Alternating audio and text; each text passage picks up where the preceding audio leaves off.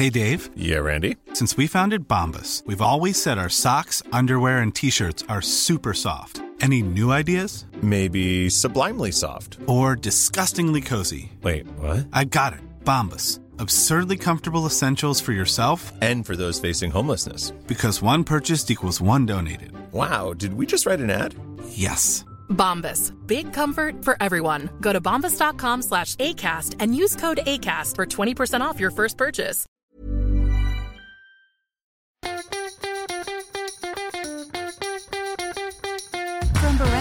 Studios, the AusBiz COB is the key stuff you need to know about the day in business and finance. Well, good day. Welcome to the COB for this Friday. And uh, Andrew joined by Scotty. Good to see you in person. It is good to see you in person as well, mate. And uh, it's a novelty for going to the uh, the podcast on a Friday. Usually, it's uh, no, not my duty, but uh, glad to go step up to the plate today. Well, it gives you the chance to sum up the week. Interesting. Where did Santa go? Oh, well, exactly. I shouldn't have written about it late last week ever since I wrote about it. It's uh, been one way traffic, but we have seen a little bit of bid coming through today. And of course, uh, look, you want me to sum up the week? Iron ore bid.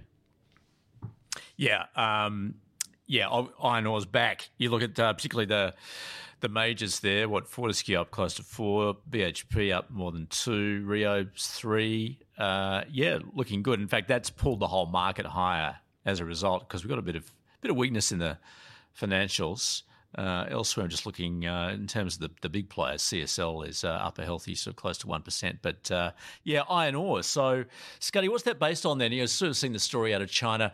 The big news this week was it looks as though it's actually pulling back those those COVID restrictions, but of course, still concern about the property market yeah, and that's the thing. Uh, it looks like there's speculation around that we might go and see a further relaxation of some of those measures that we've seen the, uh, that have really acted to go and hit property demand into the property sector in recent years, and maybe looking to go and turn some of them around a little bit, becoming a more supportive environment. I do question though whether we're likely to go and see back to the races and just uh, a plethora of construction activity. I would have thought that if China is reopening, the one thing you want to go and do is stimulate via consumption, so get people spending again on those lines. It's the biggest part of the Chinese economy. Harking back to relying on infrastructure and property is a little bit archaic, and I'm not sure that's exactly where the government will want to go and take this longer term. But look, for the time being, that's uh, that's where the narrative's been uh, written, and uh, the market's responding accordingly. Elsewhere in the resources space, uh, lithium yeah continues to make waves. Uh, they they mostly dropped today, uh, quite substantially actually. And once again, Goldman Sachs in the play there. Uh, they brought out another note, uh, essentially with a couple of um, re-ratings on those stocks, and uh, I guess they're just questioning, you know, where those, uh, particularly the spodumene prices are going, and you know it's that supply demand dynamic. Yeah, it's really funny. Goldman Sachs releases a note, and the markets think it's oh, it's, yeah. it's gospel and everything else. I can't remember how many people I've spoken to.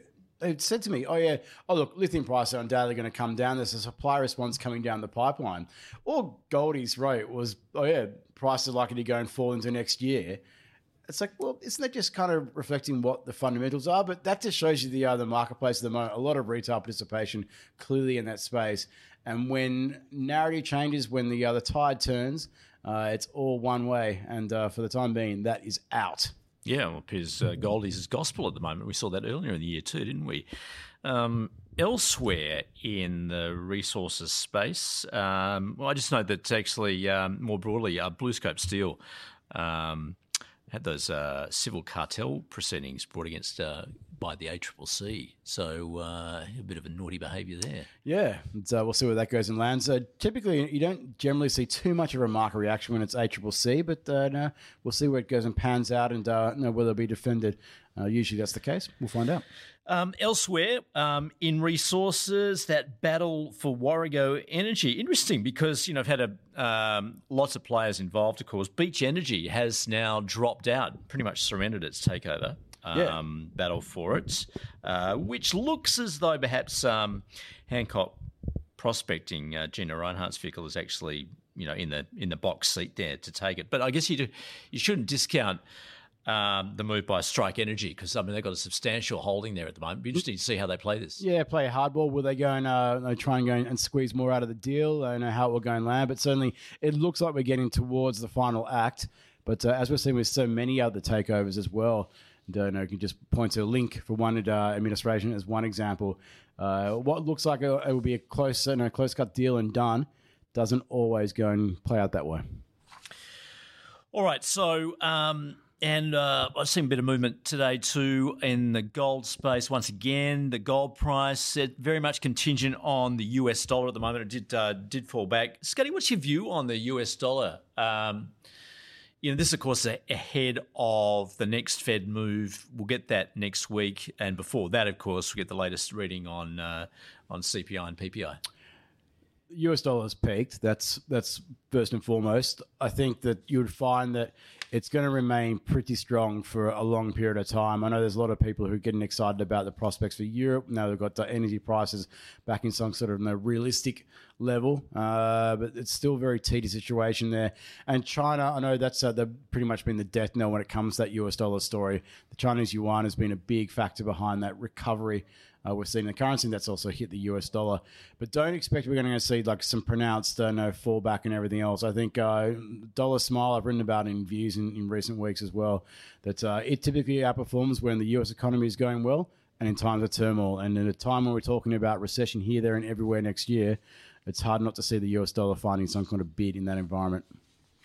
All right, another mover today was uh, Healius in the health space um, entered into an agreement uh, to sell its Montserrat Day hospitals uh, for uh, about $138 million. And that uh, made it our stock of the day. And we had uh, Luke Winchester from Mereweth Capital and Claude Walker from Rich Life cast their eye over Healius. Let's see what they say the last couple of years have been a little bit, I won't say um, deliberately obtuse, but it's been difficult to really pass out the numbers as to how much COVID's really contributed to these guys. Um, I'd sort of come to some rough numbers of around, you know, 60, 60%, maybe more EBITDA margins for the COVID testing. So massive profits, massive cash flow, and as I said, massive beneficiaries. Look, Healius doesn't have a good track record, and and another bit of news today was also a CEO transition. Mm-hmm. I'm generally uh, that generally skews me to the negative. So, for example, after a CEO transition, I might at least want to wait six months or a year before uh, going into the stock. All right, so essentially a hold from both on Healius. Scotty, let's look ahead then. I did mention, of course, the key event next week. I mean, it's big data wise um, in the States. Uh, we get some more readings and the Fed meeting over two days, of course, where we'll reveal their uh, their latest move on interest rates expected with a 50 point move. Yeah, uh, and then it'll be interesting to see how it's framed uh, when that goes and takes place. It would have to be either an incredibly hot number when it comes to CPI, which will be released 24 hours before that meeting starts. So we'll get that information in the very early hours of Wednesday morning, our time here on the East Coast. Uh, the Fed will they go down the path that we've seen with the Bank of Canada uh, and kind of signal that uh, it's willing to go and pause now and uh, and assess? I don't think so. They've got to go and keep the, uh, the, the hammer down when it comes to keeping those financial conditions tight. But you just wonder some of the market moves we've seen this week. You know, bond curves. Uh, you know, we've seen with crude prices. A lot of those recessionary indicators that have you know, really started going lit up. Uh, it does not bode well when it comes to the prospects next year. All right, uh, locally to get a little more detail from uh, the Reserve Bank. Uh, Philip Lowe's uh, speaking midweek. We'll also get those uh, Reserve Bank board minutes too. Um, this uh, course, yeah, got a pause now naturally, given they don't meet in January. Yeah, we'll see what happens. I, I, think that they're right at the end, or if not, I know only a hike or so away from from wrapping things up. We'll see what happens early in the new year. I know inflation is still very strong, but just the impact on demand that's coming through the pipeline that we'll see in the next few months is going to be pretty uh, pretty dramatic, and a lot of people, whether they know it or not, are going to go and feel that impact. Also, remember next week as well, we're going to get uh, the unemployment uh, data, the labour force survey, uh, last time for the year, so that'll be interesting. I'm going to have a good chat to powwow with uh, with uh, Deutsche Bank about that on the day. Mm. You get the sense that uh, equity investors are just happy to sit on their hands until that meeting, and then they'll make their next move. Yeah, then maybe the Santa rally can go and uh, Well, reassert, resume, re- reassert itself. Well, that's generally the generally the, generally the middle of uh, December through to the early parts of January. That's when seasonally it's that really strong period. We just we just kicked off a bit earlier, obviously with China reopening hopes and you know, pivot and pause, whatever you want to go and call it, uh, in the states from the Fed. That's been a pretty clear factor as well. But it's run a long way. But uh, those earnings risks that are manifesting themselves that a lot of people expect will come through the pipe. No, we'll find out. Uh, no, it's not going to be too long until we start getting earnings reports into January. Yeah, in fact, I was speaking with Tim Mulholland from TJM this morning in regards to his outlook, and he said that is the next shoe to drop earnings. We haven't seen that yet. Yeah, we had a big multiple expansion over the last couple of months. So it's all been driven by price and expectations for easier policy settings. The earnings estimates have actually been going lower, and uh, they'll be going dramatically lower. We keep seeing the, the weakness in the energy sector at this point in time as well. So keep a close eye on that one. But that's the next hurdle we'll have to overcome as investors. Yeah, if you're um, a regular watcher of the call, of course, you'll be well aware of uh, Carl Capolingua's um, view on where the ASX 200 sits and his key levels that he's watching out for, saying he's going to sell everything if it reaches 7,600. He reckons it's still on track, and if not late December, possibly January. Oh, look, uh, living in Adelaide now full time, more often than not, uh, rather than Sydney. I might just go and get across the unknowable or once he's liquidated his portfolio. A fair shout on you, Carl. Pick it up. Why not?